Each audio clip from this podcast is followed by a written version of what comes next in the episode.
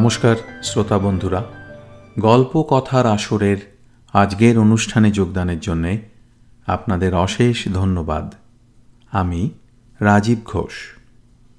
আজকের পাঠ প্রমথনাথ বিশির একটি ছোট গল্প। প্রমথনাথ বিশি বাংলা সাহিত্যের এক বরেণ্য ব্যক্তিত্ব। তিনি একাধারে বিধক্ত অধ্যাপক এবং রবীন্দ্র গবেষক। আবার অন্যধারে তিনি ঔপন্যাসিক, গল্পকার, প্রাবন্ধিক, পত্রিকার সম্পাদক এবং একজন সম্মানীয় রাজনীতিক। বাংলা সাহিত্য রবীন্দ্র উত্তর পর্বে যে বিবর্তন ও আধুনিকীকরণের মধ্যে দিয়ে গিয়েছিল, তাতে তাঁর বিশিষ্ট ভূমিকা ছিল। প্রমথনাথ এগারোই জুন উনিশশো এক সালে রাজশাহী জেলার জোয়ারিতে জন্মগ্রহণ করেন। তিনি ছিলেন নলিনীনাথ বিশি এবং সরোজবাসিনী দেবীর পুত্র। জীবনের প্রাথমিক অধ্যয়নের সতেরো বছর তিনি শান্তিনিকেতনের ব্রাহ্ম বিদ্যালয়ে কাটিয়েছিলেন। সেই সময়ে তিনি রবীন্দ্রনাথের খুব কাছে এসেছিলেন। শান্তিনিকেতন থেকেই তিনি ম্যাট্রিকুলেশন পাশ করেন উনিশশো উনিশ সালে। তারপরে বেশ কয়েক বছর বিরতি নেবার পর উনিশশো সাতাশ সালে আইএ পরীক্ষায় উত্তীর্ণ হন আর উনিশশো উনত্রিশ সালে ইংরেজি অনার্স নিয়ে স্নাতক হন রাজশাহী কলেজ থেকে। তারপরে তিনি বাংলায় এম এ করেন উনিশশো বত্রিশ সালে কলকাতা ইউনিভার্সিটি থেকে। প্রথম শ্রেণীতে প্রথম হয়ে উনিশশো ছত্রিশ থেকে উনিশশো ছেচল্লিশ সাল পর্যন্ত প্রমথনাথ রিপন কলেজের অধ্যাপক ছিলেন। উনিশশো পঞ্চাশ সালে তিনি কলকাতা ইউনিভার্সিটিতে বাংলার অধ্যাপক হিসেবে যোগদান করেন। এইসবের মাঝে তিনি পত্রিকা সম্পাদনার কাজ করেছেন। তিনি শান্তিনিকেতন পত্রিকার সম্পাদক ছিলেন, আনন্দবাজার পত্রিকার সহকারী সম্পাদকের কাজ করেছেন। উনিশশো ছেচল্লিশ থেকে উনিশশো ঊনপঞ্চাশ সাল পর্যন্ত। প্রমথনাথের রাজনৈতিক জীবনের সূচনা উনিশশো ষাটের দশকে। উনিশশো বাষট্টি সালে তিনি পশ্চিমবঙ্গের বিধানসভার সদস্য হন। পরবর্তীকালে উনিশশো বাহাত্তর থেকে উনিশশো আটাত্তর পর্যন্ত তিনি রাজ্যসভার সদস্যও ছিলেন। প্রমথনাথ বাংলা সাহিত্যের এমন কোনো শাখা নেই যাতে সাবলীলভাবে বিচরণ করেননি। কবিতা, গল্প, রম্যরচনা, উপন্যাস, নাটক, প্রবন্ধ, সমালোচনামূলক রচনা এমন কিছুই নেই যেখানে তাঁর কীর্তির নিদর্শন নেই। নানা ছদ্ম নামেও তিনি লিখেছেন, যেমন প্রণাবী, কমলাকান্ত হাতুরি বিষ্ণু শর্মা, অমিত রে, স্কট থমসন ইত্যাদি। তাঁর প্রকাশিত উপন্যাসগুলির মধ্যে আছে, দেশের শত্রু, পদ্মা, জোড়াদিঘির চৌধুরী পরিবার, নীলমণির স্বর্গ, কেরি সাহেবের মুন্সি প্রভৃতি। তার ছোট গল্পের সংকলনের মধ্যে আছে, শ্রীকান্তের পঞ্চম পর্ব, গল্পের মতো গল্প। নীলবর্ণ শ্রীগাল অলৌকিক, বিচিত্র সংলাপ ইত্যাদি। এই বিপুল সংখ্যক রচনা সমাহারের জন্যে তিনি পেয়েছেন নানা পুরস্কার। উনিশশো ষাট সালে তিনি পান রবীন্দ্র পুরস্কার। উনিশশো বিরাশি সালে বিদ্যাসাগর স্মৃতি পুরস্কার এবং উনিশশো তিরাশি সালে জগত্তারিণী পুরস্কার। উনিশশো পঁচাশি সালের দশই মে প্রমথনাথ প্রয়াত হন কলকাতায়। শ্রোতা বন্ধুরা প্রমথনাথ বিশি বা প্রনাবি তাঁর সাহিত্যকর্মের সাথে হয়তো আপনাদের কারোর পরিচয় আছে, আবার কারোর হয়তো নেই। বাংলা সাহিত্যের অনেক মণিকণার মধ্যে প্রণাবী নিঃসন্দেহে ছিলেন এক উজ্জ্বল হীরকখণ্ড তাই এই বহুমুখী প্রতিভার অধিকারী সাহিত্যিকের কিছু গল্পকে আপনাদের কাছে পরিবেশন করব বলে মনস্থ করেছি। আজকে যে গল্পটি পাঠ করছি, সেটি তাঁর অলৌকিক গল্প সংকলনের একটি গল্প। এই বইটি উনিশশো সাতান্ন সালে প্রকাশিত হয়। তাহলে আর কথা না বাড়িয়ে শুরু করি প্রমথনাথ বিশির গল্প, শুভ দৃষ্টি।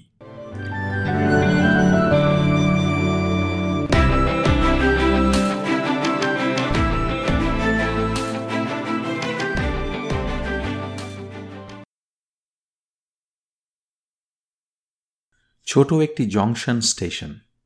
শীতের রাত্রি গভীর। অনেক দূরের পল্লী হইতে গাড়ি ধরিতে আসিয়াছি। পথে গরুর গাড়ির একটি চাকা ভাঙিয়া পড়িয়াছিল। বিলম্ব হইয়া গিয়াছে। গাড়ি ফেল করিলাম। আবার সেই শেষ রাত্রে গাড়ি।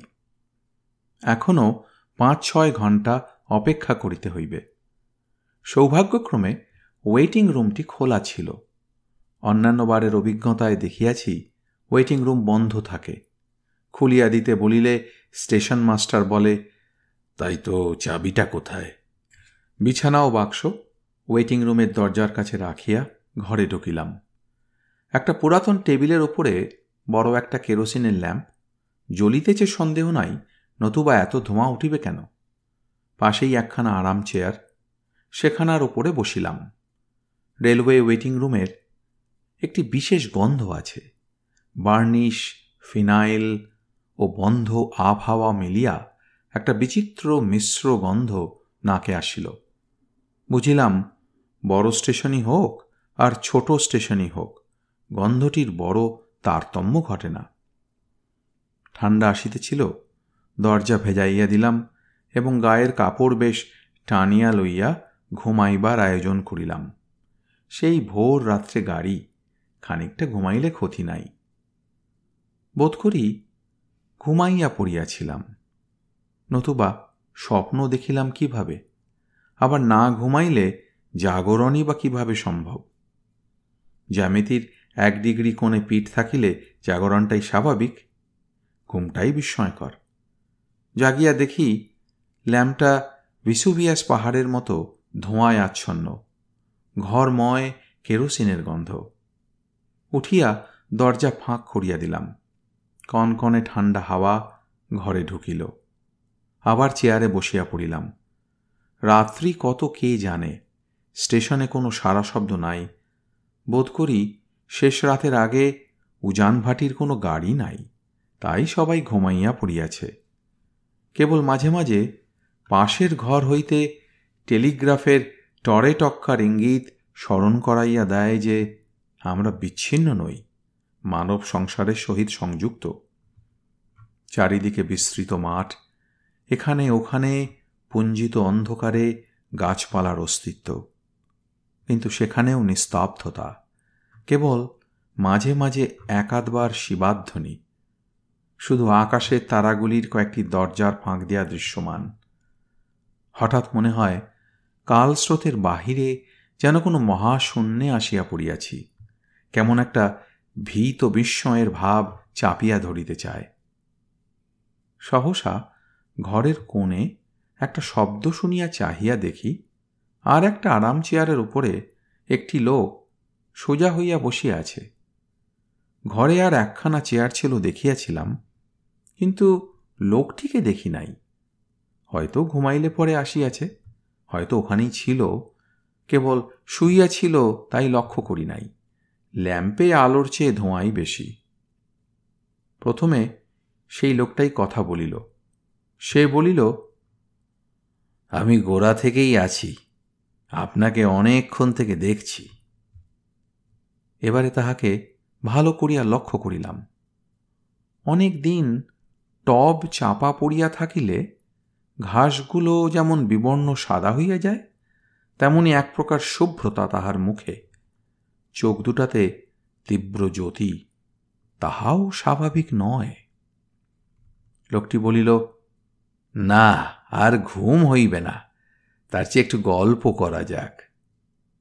আমার উত্তরের অপেক্ষা না করিয়াই চেয়ারখানা টানিয়া কাছে আনিল। এবারে আরও ভালো করিয়া তাহাকে দেখিবার সুযোগ পাইলাম। শীর্ণ চেহারা, অথচ রুগ্ন নয়, বিবর্ণ মুখে দীপ্ত চোখ। ও চোখ যেন ও মুখের নয়। লোকটির কণ্ঠস্বরেও একটা অস্বাভাবিকতা আছে। মানব কণ্ঠের মূর্ছনার যেন অভাব। লোকটি দীপ্ত চোখ আমার উপরে স্থাপন করিয়া বলিল, কখনো ভূত দেখেছেন? বুকের মধ্যে ছাঁত করিয়া উঠিল। আর দশজন লোকের চেয়ে আমি যে বেশি ভীরু তা নয়, কিন্তু স্থানকাল পাত্রের বিষয় স্মরণ করিলে পাঠক আমার ভয়ের কারণ অনুমান করিতে পারিবেন। আমি হঠাৎ উত্তর দিতে পারিলাম না। কি উত্তর দিব ভাবিতেছি, সে আবার শুধাইল, ভূতে বিশ্বাস করেন? একবার ভাবিলাম, এই লোকটাই তো। তখনই মনে মনে হাসি পাইল। হে, কি পাগলামি, আমার মাথায় চাপিয়াছে বুঝিলাম, কিছু উত্তর দেওয়া উচিত। বলিলাম, না। লোকটি বলিল, আমিও তাই অনুমান করেছিলাম। তারপরে বলিল, আমি দেখেছি। ভাবিলাম, তবু ভালো যে তুমি নিজে ভূত নাও। তখন সে বলিল, গাড়ি আসতে তো দেরি আছে। সেই শেষ রাত্রে আপনাকে ঘটনাটা বলি। শুনলে বুঝবেন, ভূত অবশ্যই আছে। মনে মনে ভাবিলাম, গভীর রাত্রে এ কি পাগলের হাতে পড়িলাম? বুঝিলাম, ভূত না থাকিলেও সংসারে পাগলের অভাব নাই, পাগলের হাতেই পড়িয়াছি। তবু শুনিতে আপত্তি কি? সময় কাটিবে তো। লোকটি আরম্ভ করিল, আমি একটি মেয়েকে ভালোবাসতাম বিরক্ত হইয়া ভাবিলাম, এ সেই চিরন্তন প্রেমের কাহিনী লোকটি আমার চিন্তার সূত্র ধরিয়া ফেলিয়া বলিল হ্যাঁ ভাবছেন যে একঘেয়ে প্রেমের কথা বলতে যাচ্ছি। তা নয়। আগে শুনুন, তারপর যা ভাববার ভাববেন। আবার সে আরম্ভ করিল, একটি মেয়েকে ভালোবাসতাম। প্রথম দৃষ্টিতেই যে তাকে ভালোবেসেছিলাম এমন নয়, অনেক দিনের পরিচয়ের শেষে ভালোবাসার সেই দৃষ্টি এসেছিল, যেন হঠাৎ আলো জ্বলে উঠল, এতদিন অন্ধকারে যেন পরস্পরকে দেখেছিলাম। সেদিন, যেদিন ওই আলো জ্বলে উঠল, পরস্পরের মন বেশ স্পষ্টভাবে চোখে পড়ল। যেমন চোখে পড়ে ঝর্নার নুড়িগুলো চাঁদের আলোয়। এখানে একটু থামিয়া কি যেন মনে করিয়া লইল, আবার আরম্ভ করিল। হ্যাঁ সেদিন জ্যোৎস্না রাতই ছিল বটে, আমরা বেরিয়ে ফিরছিলাম। সঙ্গীরা অনেকটা এগিয়ে গিয়েছিল, চারিদিকে নিস্তব্ধ নির্জন তো বটেই তালগাছের মসৃণ পাতাগুলো জ্যোৎস্নায় যেন ব্যাখম মেলে রাত্রির শোভা দেখে হঠাৎ মুক্ত হয়ে দাঁড়িয়ে আছে। নাচতে ভুলে গিয়েছে। মাঠের উপরে জ্যোৎস্নার ফুল ছড়াচ্ছে। কালো দিগন্তের রেখাটাকে জ্যোৎস্নায় ধুয়ে ধুয়ে যেন ক্ষীণ করে ফেলেছে। আর দুই পোঁচ পড়লেই সেটা সম্পূর্ণ মুছে যাবে। হঠাৎ আমার মনে কি একটা যেন পরিবর্তন ঘটে গেল? মনে হলো, এতদিন শুধু দ্বীপ ছিল, এবারে আলো জ্বলল। কি করছি, ভালো করে বোঝবার আগেই তার হাত ধরে ফেলে বললাম, তোমাকে ভালোবাসি। সে হাত ছাড়াতে চাইল না। আগে হলে চাইতো, এমন কতবার ছাড়িয়েছে। সে কোনো উত্তর দিল না। তার চোখের দিকে তাকালাম। স্তিমিত চোখ দুটিতে যেন দুটি শিউলির কুঁড়ি ফুটে উঠবার চেষ্টা করছে। তাদের উপরে ভোরের আলো পড়েনি, অথচ ভোরের শিশিরের ছোঁয়াচ লেগেছে।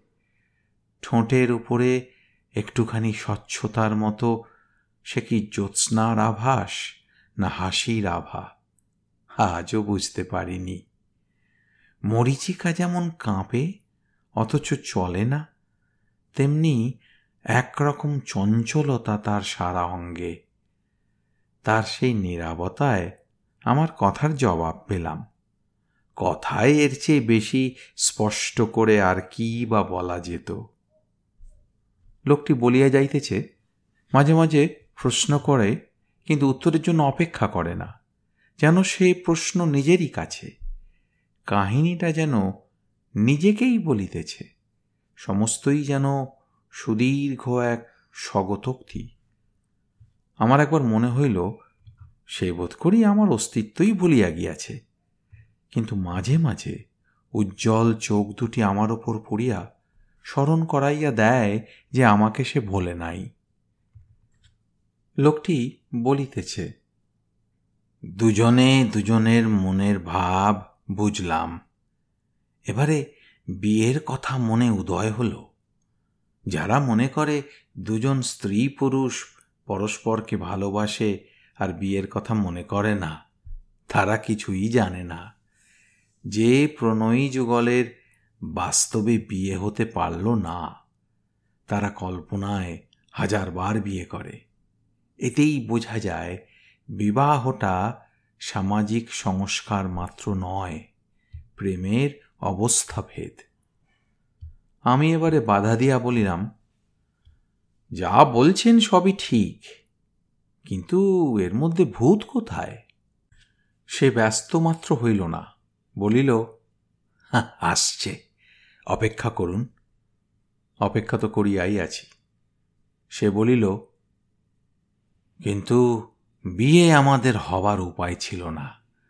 দুজনের বাড়ি থেকেই আপত্তি উঠল। আমি পুরুষ মানুষ। আমার শক্ত হওয়া উচিত ছিল, কিন্তু কাপুরুষ আমি। অনেকক্ষণ আর কথা বলিতে পারিল না। দুই হাতে মাথা ধরিয়া নীরবে বসিয়া রহিল।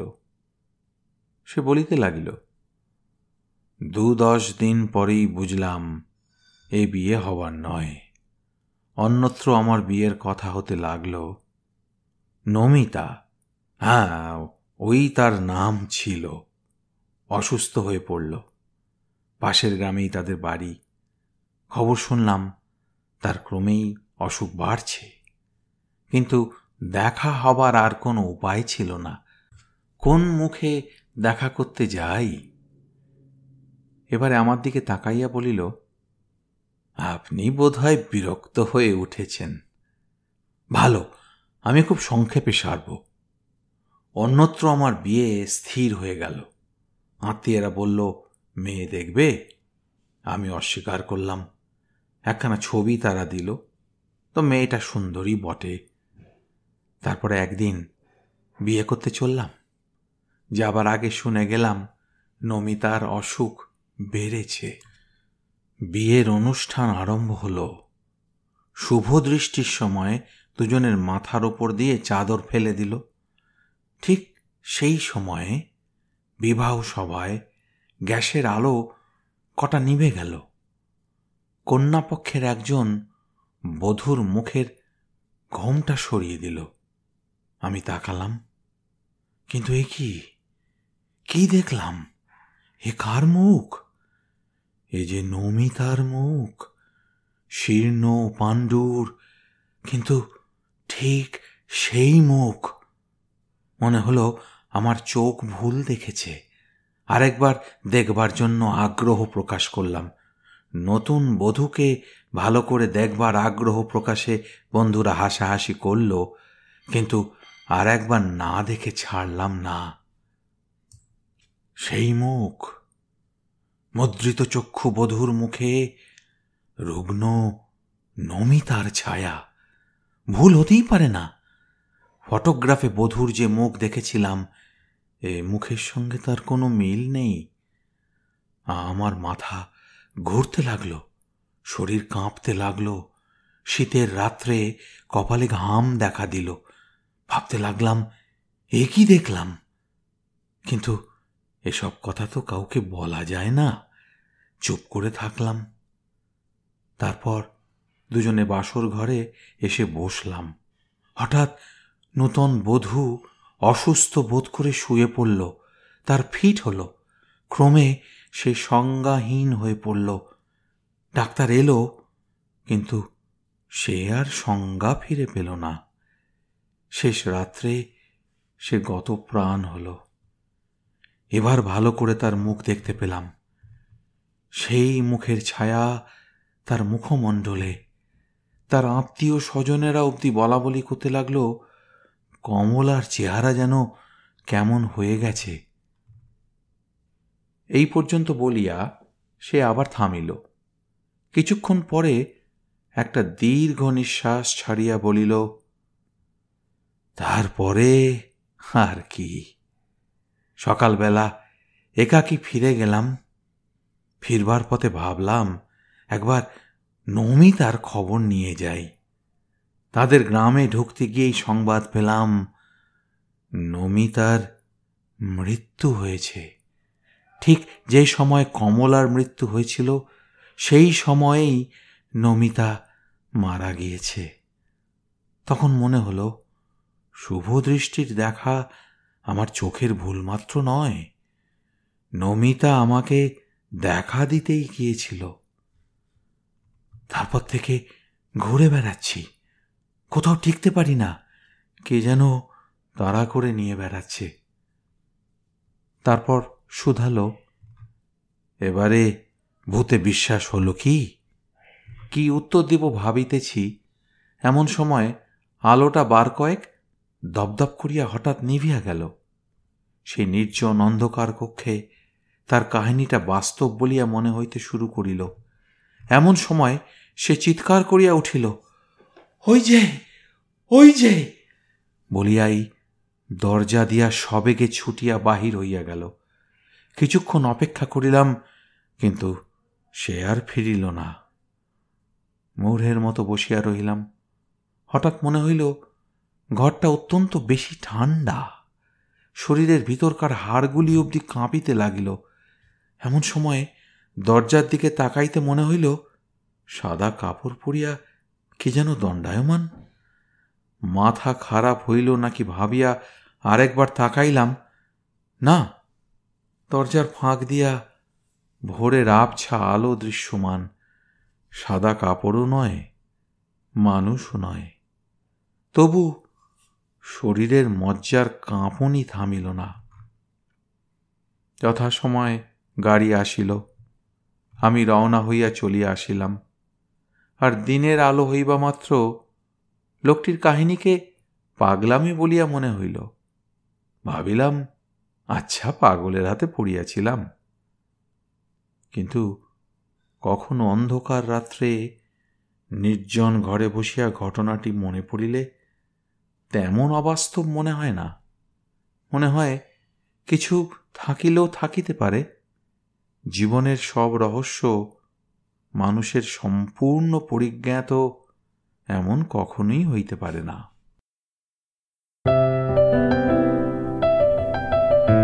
আপনাদের মতামত আমাদের জানাতে ভুলবেন না কিন্তু, শ্রোতা বন্ধুরা। আমাদের ওয়েবসাইট গল্প কথার আসর dot org G O L P O K O T H A R A S O R dot O R G